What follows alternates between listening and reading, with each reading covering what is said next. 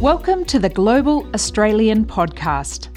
I'm Johanna Pittman, CEO of Advance, the Global Australian Network. We're the non profit organisation committed to strengthening Australia by nurturing a globally connected mindset at home and abroad. One of the ways we do this is by shining a spotlight on the impact of extraordinary global Australians. In this podcast series, we meet 25 game changers recognised in the 2023 Global Australian Awards. These remarkable individuals generously share their stories with us, giving us insight into their international career journey, its highlights and challenges, and what motivates them in their work. I hope you enjoy getting to know the inspiring game changers of 2023. In this episode, we meet Gregory Constantine, a 2023 game changer in the emerging leader category. Gregory Constantine is an entrepreneur living and working in New York. His work is focused on decarbonisation through the conversion of greenhouse gases into usable products like perfume, vodka, and aviation fuel. Joining me on this interview is Kathy Campbell, the producer of the Global Australian Awards. In simple terms, how would you describe what you do? Yeah, so we're a we're a carbon utilization company. So in simple terms, we take carbon dioxide, which is the most abundant greenhouse gas on planet Earth, you know, actively causing climate change, and we and we turn it into useful products for the future. So we really think about what we do is taking what's always deemed as a problem and actually turning it into part of the solution for our planet. And tell us how you got into this space and and and your journey to to end up doing this um, really cutting edge work after after your in your career so far it's a pretty, it's a pretty interesting journey. Obviously, you know, we're based in, in, in the US and based, you know, in, in, in New York and coming from Australia. You know, I've always been centered around the environment. I think that kind of, you know, got extremely heightened when, when I moved to New York and moved to the US. And I was working in a, in a large corporate company for a number of years. And, you know, I met my, my now business partner and we decided to come together to work on things that were purposeful and meaningful to us. Uh, and I've always really been interested in, in innovation and how you can use, you know, creative business solutions and technological innovation for change. Uh, and we, we really believe that, that climate change is you know one of the greatest problems that we're facing as, as people today. And we said, how can we go out and how can we go out and help? And how can we use technolo- technology and how can we use business solutions to try to help change that and combat that?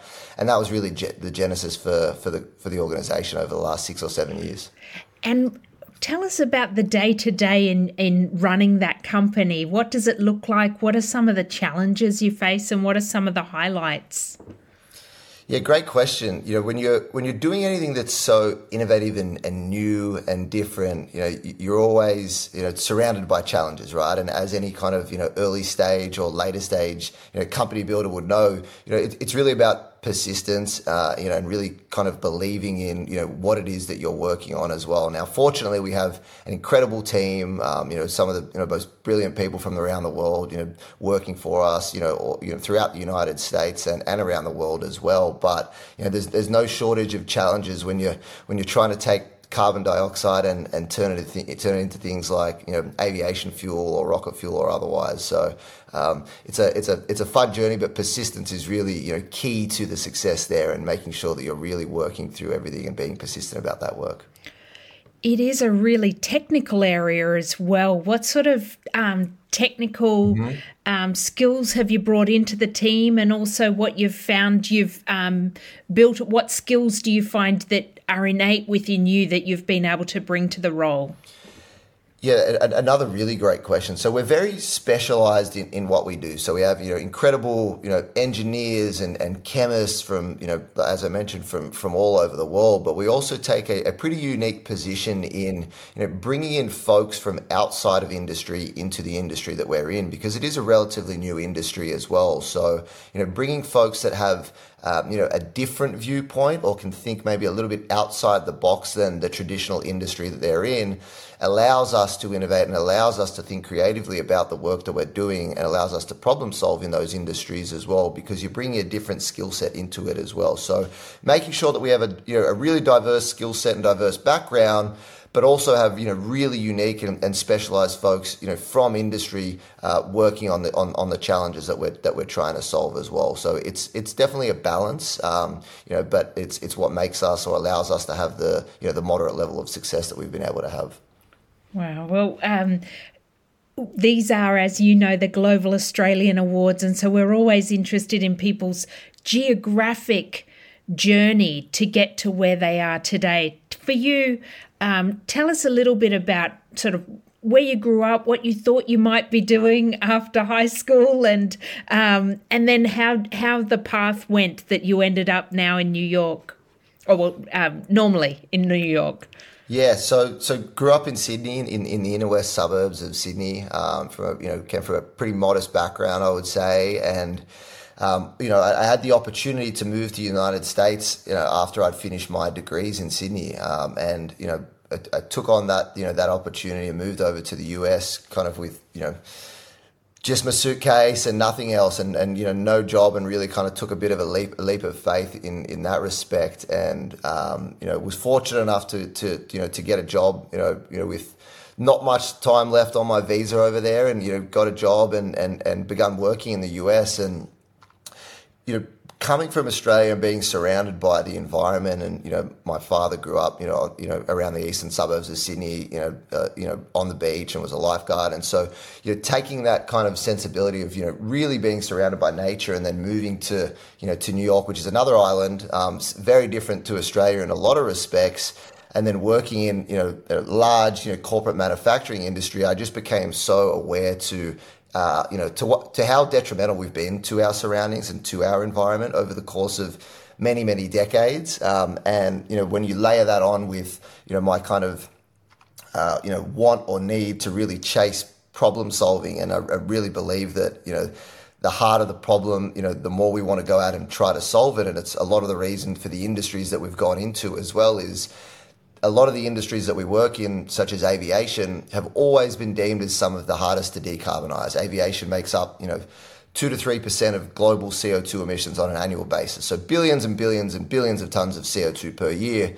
And for many decades have always been deemed as, you know, one of the hardest, if not the hardest industry to decarbonize. So we said, great, let's go into that industry and let's try to be a proof point for change because that's what we love to do. And personally, that's what I, I love to do. And uh, fortunately, uh, it's it's spurred a lot of change in the industry, and you know a lot of legislative changes in the US have changed because of the work we've been doing, as well as other companies coming out of the woodwork, and as well as some of the biggest organizations in the world, whether you know global airlines or, or even the US government or other governments around the world, have changed their position literally because of the work that companies like us are doing and others. So um, I think it's when you think about the combination of you know background and skill set and you know kind of my uh, maybe appetite for challenging things is where we kind of you know resulted in where we're at today.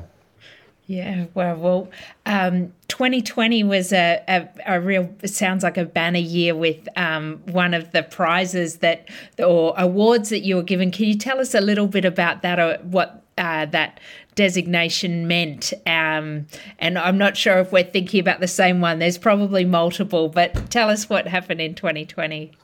So we've won, we won a few awards, so I'll, I'll try to assume where, where we're at. But you know, we, we were we were a finalist in a, in a competition called the Carbon X Prize, which is one of the largest carbon competitions in a world in the world, which was um, you know an incredible competition to be in, not only to be alongside so many amazing other companies that are really trying to solve really tough problems as well, um, but allowed us to, to kind of be on a stage around these companies as well. And, you know, that helped, um, you know, catapult us in some respect to, to really innovating technology. But alongside that, in that year, you know, we were also awarded a contract from NASA for the work that we were doing, um, you know, for our CO2 conversion as well. So, yeah, we've had a, you know, a great few years in terms of some of the competitions we've won and you know then some of the recognition we've gotten for some of our products as well. You know we, we put out a, a consumer beverage product as our very first product which won time magazine's invention of the year in 2020 as well. So uh, yeah some some great accolades along the way which is always great proof points of, of the work that you're doing but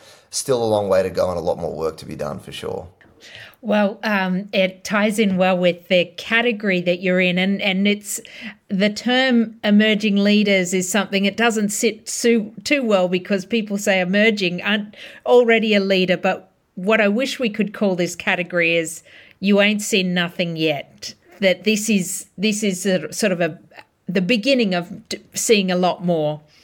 So, uh, what does it mean to you to be recognised in this category and um, f- for the Global Australian Awards as a game changer? You know, the, we do the work because you know the work is, is meaningful to us, and I, and I think that you know being recognised um, it isn't necessarily the reason as to why we do the work, but being surrounded by you know your peers and, and folks recognising the work, um, you know. Uh, it's it's it's a great addition to the work that's being done as well. I think you know the most important key here for, for me is, is is the word Australian in there. You know, born and raised an, an Australian and, and a very proud Australian as well. So I, you know I, I do you know love to, to be alongside other Australians that are that are doing you know incredible work. And even though I've been in the US for for almost almost a decade now, you know, Australia is most definitely still home, uh, and yeah, it's it's important. It's an important place to me as well. So um, yeah, it's it's it's great to be able to be a part of the group. Oh, fantastic. Well, what um, just my final question, and I'm sure it's something you get asked a lot, and I'm sure it will be something you'll be asked a lot from people that are maybe in university in the similar situation you were in um, when you were in university, sort of thinking about what you want to do tell tell us what advice you'd have for your younger self, perhaps um, when you were back in university. Yeah, look, I, I, hopefully my advice isn't too untraditional in some respect, but I, I, really think it's just around you know keeping an open mind, you know, and, and kind of not you know not leaving a, a stone unturned in, in some respect, right? Because you know when you're when you're working on the things you're working on, whether in high school or, or university, you really never know where you can end up. So as long as you're working on things that are meaningful to you and things that you enjoy, the rest will come whether it's success or whatever else you're looking for that will come. As long as you can really you know put your time and effort and energy into something that you enjoy and i know it's somewhat cliched and you know folks say it all the time and you hear it growing up and i still hear it today as well but it, it, it is the most you know true thing that i've heard. As long as you enjoy the work that you're doing the rest will follow uh, and and keep an open mind in doing so. And you know you know, entrepreneurialism and building a business is really just around, you know, problem solving and being persistent with that as well. So when you couple all of those things together, and if you really enjoy the work that you're doing, uh, it won't feel like work, and, and you'll have a really fulfilling life and a, and a really happy life along the way as well. I, I do have one more question, if you're willing. Yeah. My question is, if mm-hmm. you're looking uh, through all of that um, innovation and technology to decarbonize, but to, I guess, reuse or find um, innovative ways of capturing that carbon and, and making it into other products. For the average person like myself who doesn't know what, what how, how does that happen and what sort of products can you convert that into that are useful? That, that, that that's a really great question. So I'll, I'll I'll kind of break down how our technology works uh, in, in not too much specificity, but a little bit so it, it can kind of be translated. So we take carbon dioxide and the way that we the source of you can get carbon dioxide from a variety of sources. You can get carbon dioxide directly from a point source of emissions. You can get carbon dioxide directly from the air, even though it's far more diluted directly from the air. You know, you can get carbon dioxide from the ocean. So, you know, we're agnostic on the source of CO2 that we use. We can take CO2 from, you know, from a number of different sources. So we we either capture it ourselves or we work with partners who capture the carbon dioxide. Um, we then take that CO2 and we combine it with hydrogen, and we actually create the hydrogen ourselves via a process called electrolysis. uses renewable power and water to create to create the hydrogen. And then inside our inside our carbon conversion reactors, we combine the carbon dioxide with the hydrogen um, over our catalysts. Our catalysts are what cause a reaction, uh, and the reaction that it causes creates a mixture of other alcohols, fuels, and water, all, all in it, all in kind of like a, a, a mash of liquid together, essentially. Um, you know, those alcohols can be everything from ethanol or methanol, and you know, through to things such as you know, par- kerosenes, essentially paraffins and aromatics. And what that all means is that you know, ethanol can be used as a fuel, um, but it can, ethanol is also the alcohol that goes into um, fragrances. It's also the alcohol that goes into the beverages that you drink, the alcoholic beverages that you drink. Um, you know, methanol can also be used as a fuel, but it's also you know an intermediary to create the majority of the plastic that you see around the world as well. So instead of making these alcohols from from fermentation or from other processes. We're actually making them from carbon dioxide. And so in that production process, we're removing more CO2 than we're putting out. So the production process, we're actually carbon negative versus being carbon positive by putting out CO putting out CO2 in order to create that alcohol. Uh, similarly for, for, the fuels as well. So uh, the, the, the product suite is is pretty wide. If you know if you look at all the things that you know ethanol, methanol, kerosenes go into, it's it's it's a lot of stuff. And you know, the reason why our business has been focused on some of these um, you know lower volume, higher margin markets in the short term is because our process uh, is, is more expensive in the short term because we're doing it on smaller scales and we're really reliant on renewable power. And as the cost of renewable power comes down over time,